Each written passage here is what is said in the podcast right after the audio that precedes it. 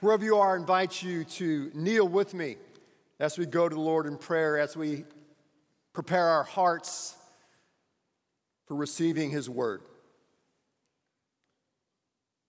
God, we kneel before you today,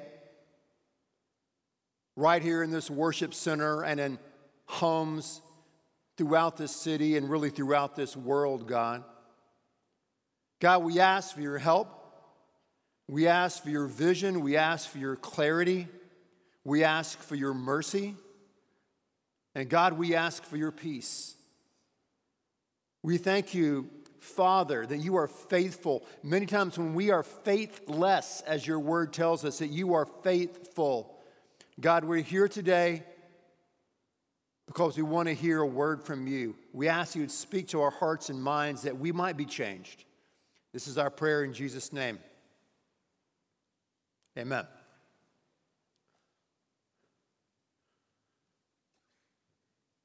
When I was a little boy growing up, one of the things my mom would do with my brother Ed and I was to read us a bedtime story. And one of our favorite stories was the iconic book, children's book, about the little engine that could. How many of you remember that book about the little blue train? Yes, most of us here remember that book. Well, in case you forgot the story, it goes something like this There was a big, long train that was trying to make it over this high hill. But the locomotive, the engine broke down, and now this train was stuck in the flats.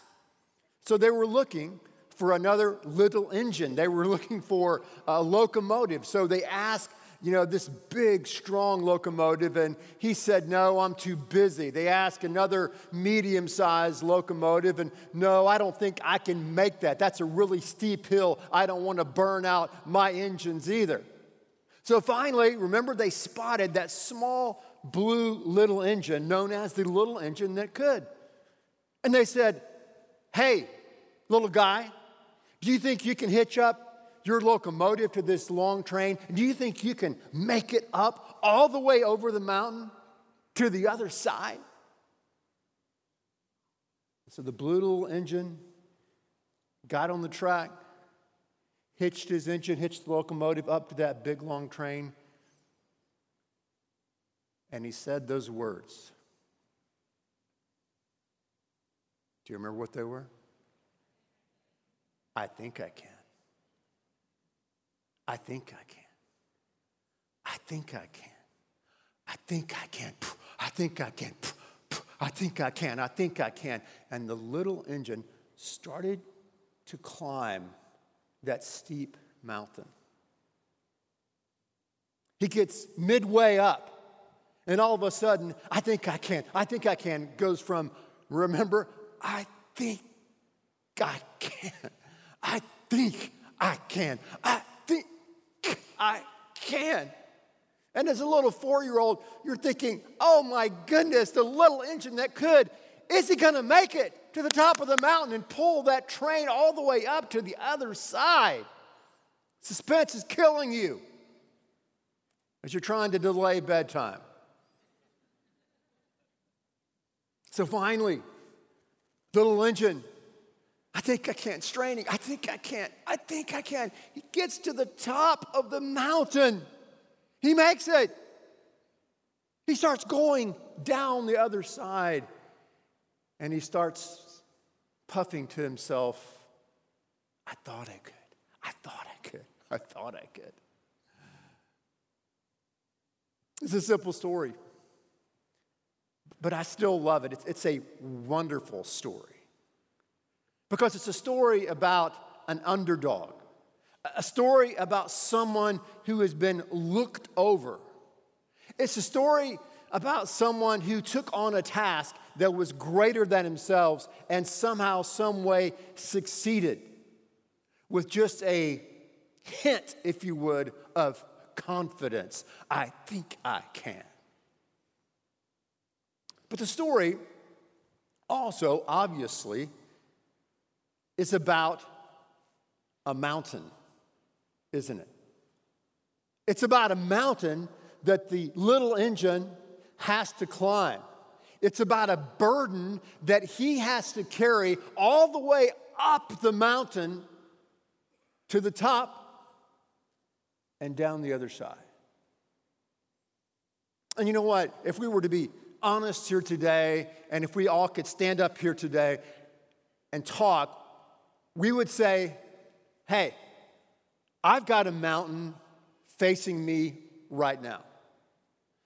I've got a mountain that's so high, that's so dangerous, that's so steep, I don't know if I'm gonna make it or not.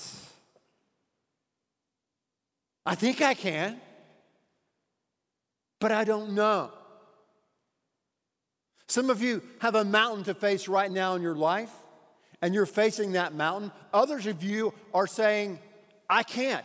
Not really, I can't, but I won't. I won't take on this mountain. I won't climb this mountain. But the thought I want to leave you with today, or start off with today, or ponder with you today, is this What if your mountain is your moment? What if the mountain that you have to face, that you have to climb, is your moment? Your moment.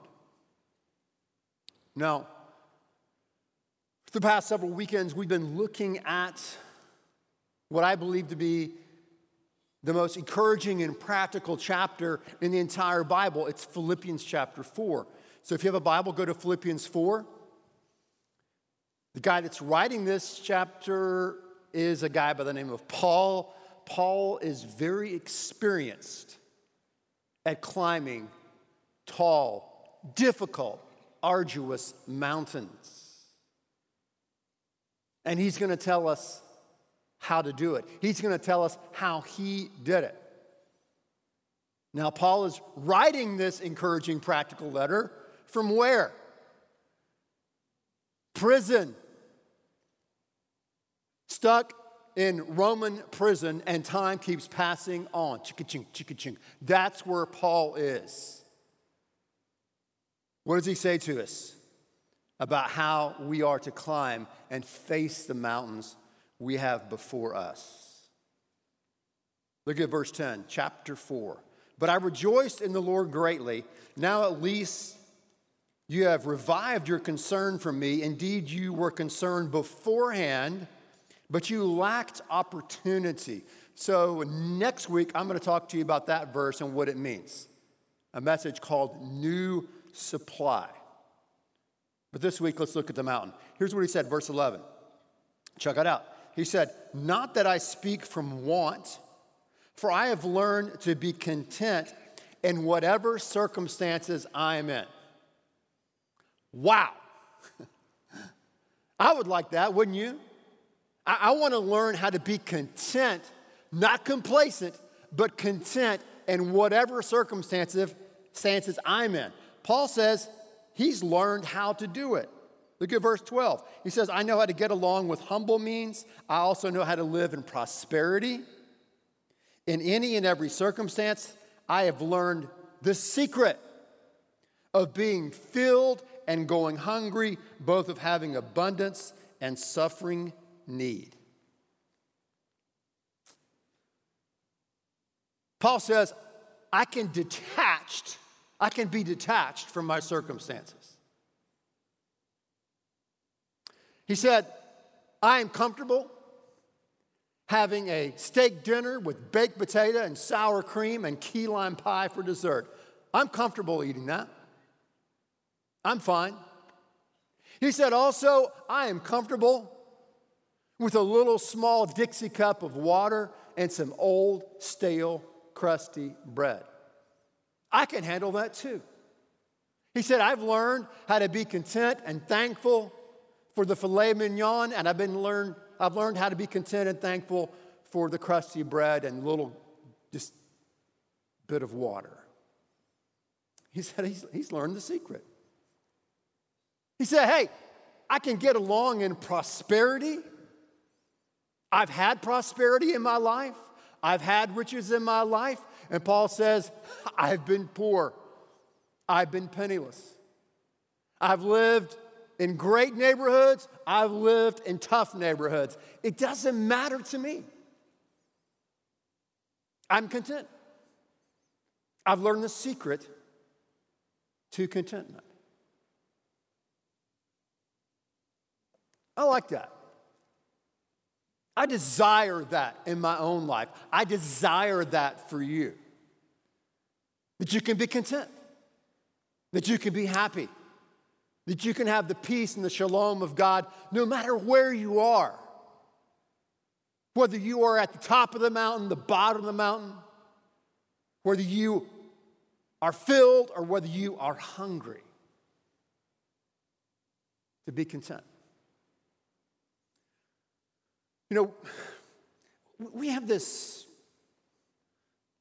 I don't know if it's an unstated goal or unstated desire in our culture that if I can just get there, I will be happy. If I can just make a lot of money, I mean, a lot of money, then I will be happy. If I can just live in that house, if I can just drive that car, if I can just look like that person, if I can just weigh that much, I will be happy. If I can invent something or maybe have a YouTube channel that a lot of people will watch and engage in, then I will be happy. I will be content. I will say, enough.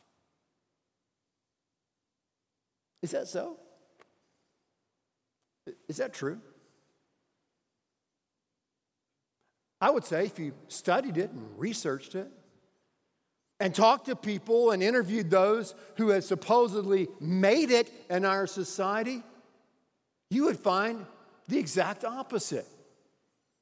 I was watching a video just this week, last week actually, and they were interviewing all these, you know, A-list celebrities and some of the past and some right now. I mean, Lady Gaga and Jay-Z, Jim Carrey, um, Eric Clapton, if you remember who he was. And, and, and they were interviewing these folks, and, and, and they were talking about their life and their success, and how so many people will come up to them as celebrities and say, Aren't you just happy all the time? And a lot of them said, No, I'm not happy. I'm empty. One of them said, Hey, when I was at the top of the mountain, making the most money, having the brightest future, having the most love in my life, daily I wanted to take my own life. So the idea that money and fame and having a lot of people love on me is going to make you happy is a lie.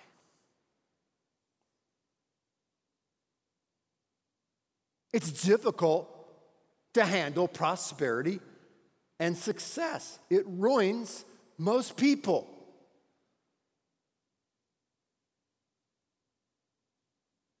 I don't know what you're thinking. But I will be different. God, try me out. I won't be like these A-listers. I will not let all of that Paul says he can do it.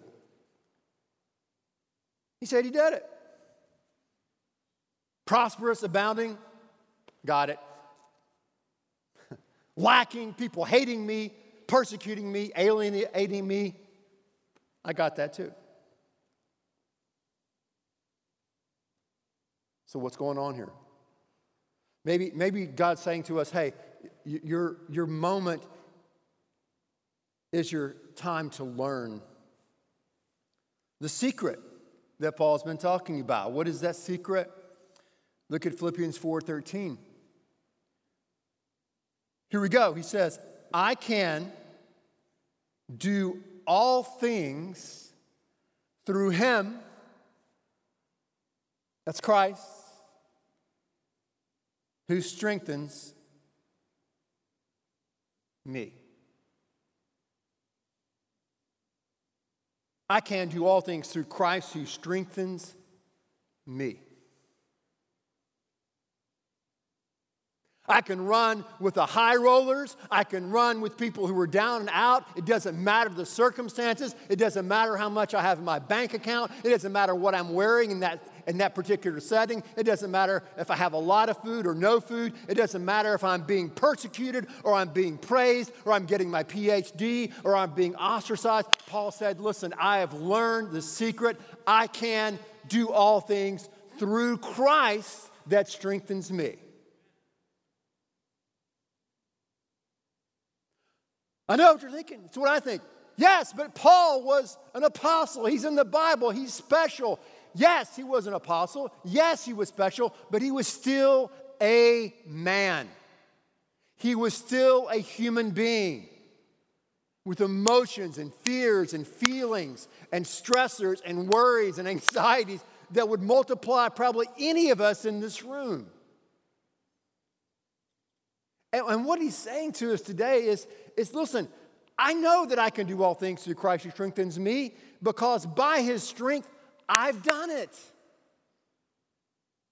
And he's saying you can only learn this empirically. You can only learn this experientially.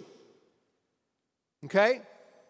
You can't just read about it and memorize the verse and tattoo it to your arm or chest. That's not going to do it. You have to experience this. You have to go and climb up many steep, difficult mountains.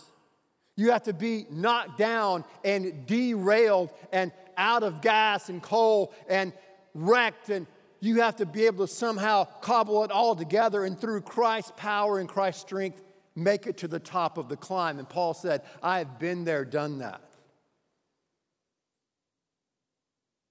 And if we had time, I wish we did, and you're probably saying, I wish we didn't, can we finish? No, but if we had time, don't you hate when preachers say that? No, no, no, no. Don't, don't, don't go there. I'm just going to be quick, okay, in 15 seconds. Go to Second Corinthians, not right now, but later on, 4, 6, 11. 2 Corinthians 4, 6, 11. 2 Corinthians 4, 6, and 11. Write that down, put it in your phone right now. Go check it out. Those are Paul's testimonies. That's his hardship list of all the junk, all the pain, all the rejection, all the sleepless nights that he had been through. It's pretty impressive. If you want a discouraging, encouraging passages to meditate on, go to 2 Corinthians 4, 6, and 11. All right? Now, meanwhile, back to the secret, okay?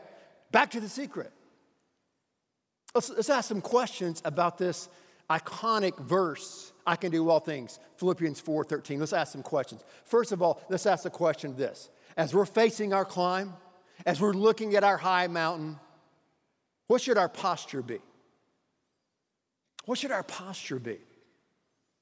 Our posture should be those two simple words I can. Let's say that together. I can. One more time for the folks watching at home. I can. I can. Not I can't, not I want, but I can. Paul was a, an I canner not an I canter, okay? He was an I can kind of dude. He was a guy that wanted to charge the hill. He was a guy that wanted to take the mountain. He wanted to get after it. I don't know about you, but I want to be around I can kind of people. I can't people tend to drag you down. I can't people tend to get you caught in the weeds or, or in the mire and the muck. I can't people, people who you know you shouldn't hang out with, will derail you in your life and in your climb that God has for you. Paul says, I can. I can. Next question. In this verse, what is our potential? What's our potential? What's our ability to do? We see that in the next three words do all things. That's our potential. Do all things. Let's say that together. Do all things. I can do all things. Now, again, this verse is a phenomenal verse, great verse, wonderful verse, but so many people take it out of context, right? They say, I can do all things through Christ who strengthens me. Therefore, after church today, go up to the Family Life Center and Ben Young is going to bench press 315 pounds. I can do. No, I can go to the hospital, okay? Is what will happen there. You know, I'm going to win this game today. I'm going to, you know, I'm going to hit par today. I can do all things every hole. You know, no, no, no, no. This is talking about a power to endure on a higher level. It's, it's a deeper truth here than us trying to use God to get what we want. Our potential is to do all things. I can do all things. What's our provision? it's right there. Through Christ, through Him, through Christ. Let's say it together. Through Christ. Say it again. Through Christ. The Bible, don't ever forget this. Please don't ever forget this. The Bible is a Him book, okay? The Bible is a Him book. It's all about Christ from Genesis all the way to genuine leather, fake genuine leather, whatever my Bible is, all the way to the end to Revelation. The Bible is about Christ. We do not worship the Bible. We do not worship the words on the pages. We are not rationalists, and our goal is to, you know, think the Bible. No, the Bible is a menu that points us to Christ. It's a Him book. That's what he told the Pharisees. You search the scriptures, but you search them in vain because the scriptures about me on the road to Emmaus after the resurrection. He took the Old Testament, starting with Moses and all the prophets, and showed to them him in the Bible. The Bible is all about Christ, who had changed Paul's life from a hater to a lover from a persecutor to a preacher, from a murderer to a missionary. Who had given him the strength to endure beatings and whippings and stonings and ostracization? Who had helped him? Who had forgiven him? And who had empowered him time and time again to climb up those steep mountains? Paul said, Christ in me the hope of glory. I can do all things through Christ. Christ was and is his strength. He said earlier in this little book called Philippians, for me to live is Christ and to die is gain. I don't know what to do. It's a win win. If I stay on here, I'm going to tell people and live out this Christ life. If I die right now, I'm going to go and be with Him. I don't know which one. It's a tough call.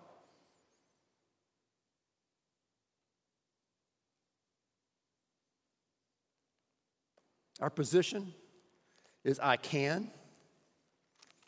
Our potential,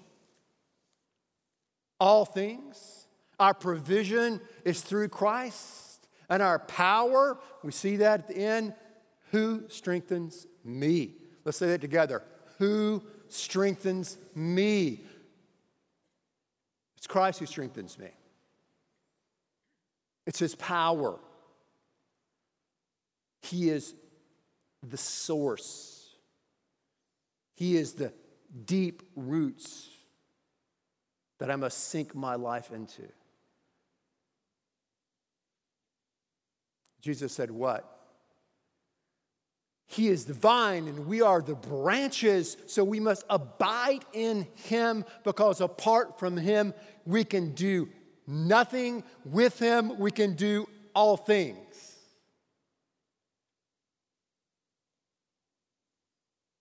So, the secret for you and for me to make our climb up that mountain is not, I think I can, I think I can.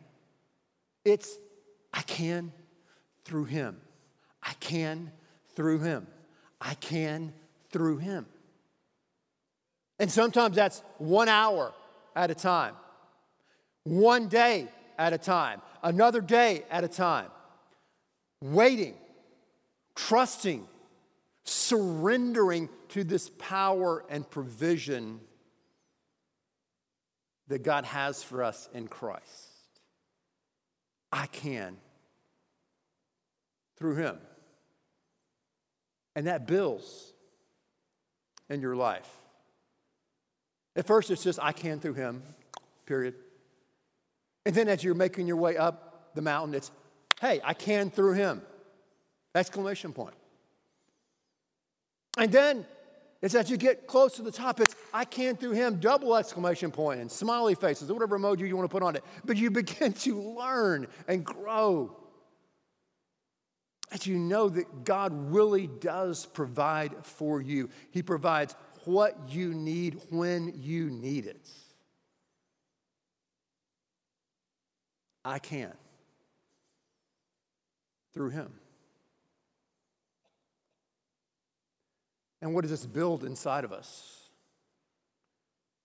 As we're doing life, as we're taking on challenges, as we're facing and climbing mountains, what does this do for us? You know what it does? It builds for us something that someone has called Godfidence. Godfidence. Confidence is important. The Bible says don't throw away your confidence, but I want Godfidence.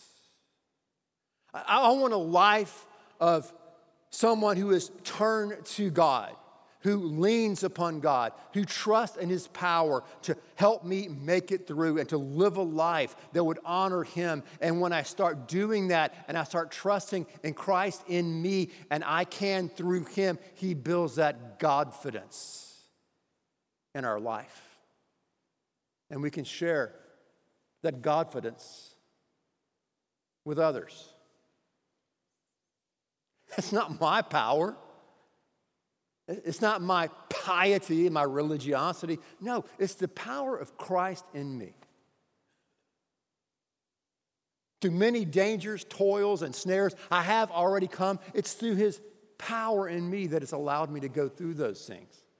It's His power in me that has allowed me to experience some success and prosperity. It's His power in me that's allowed me to make it through difficult times of being in prison and isolated and alone and frustrated.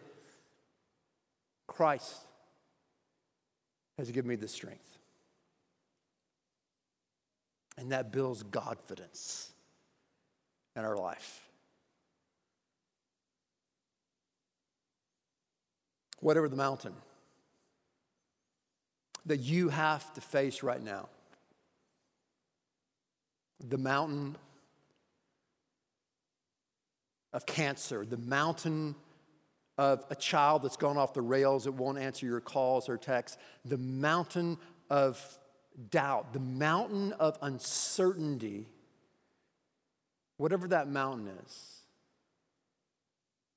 God's here to tell us today you can through him.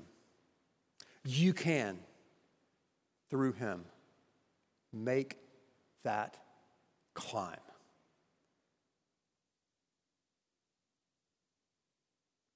And that's the secret to contentment, and that's the secret to the climb.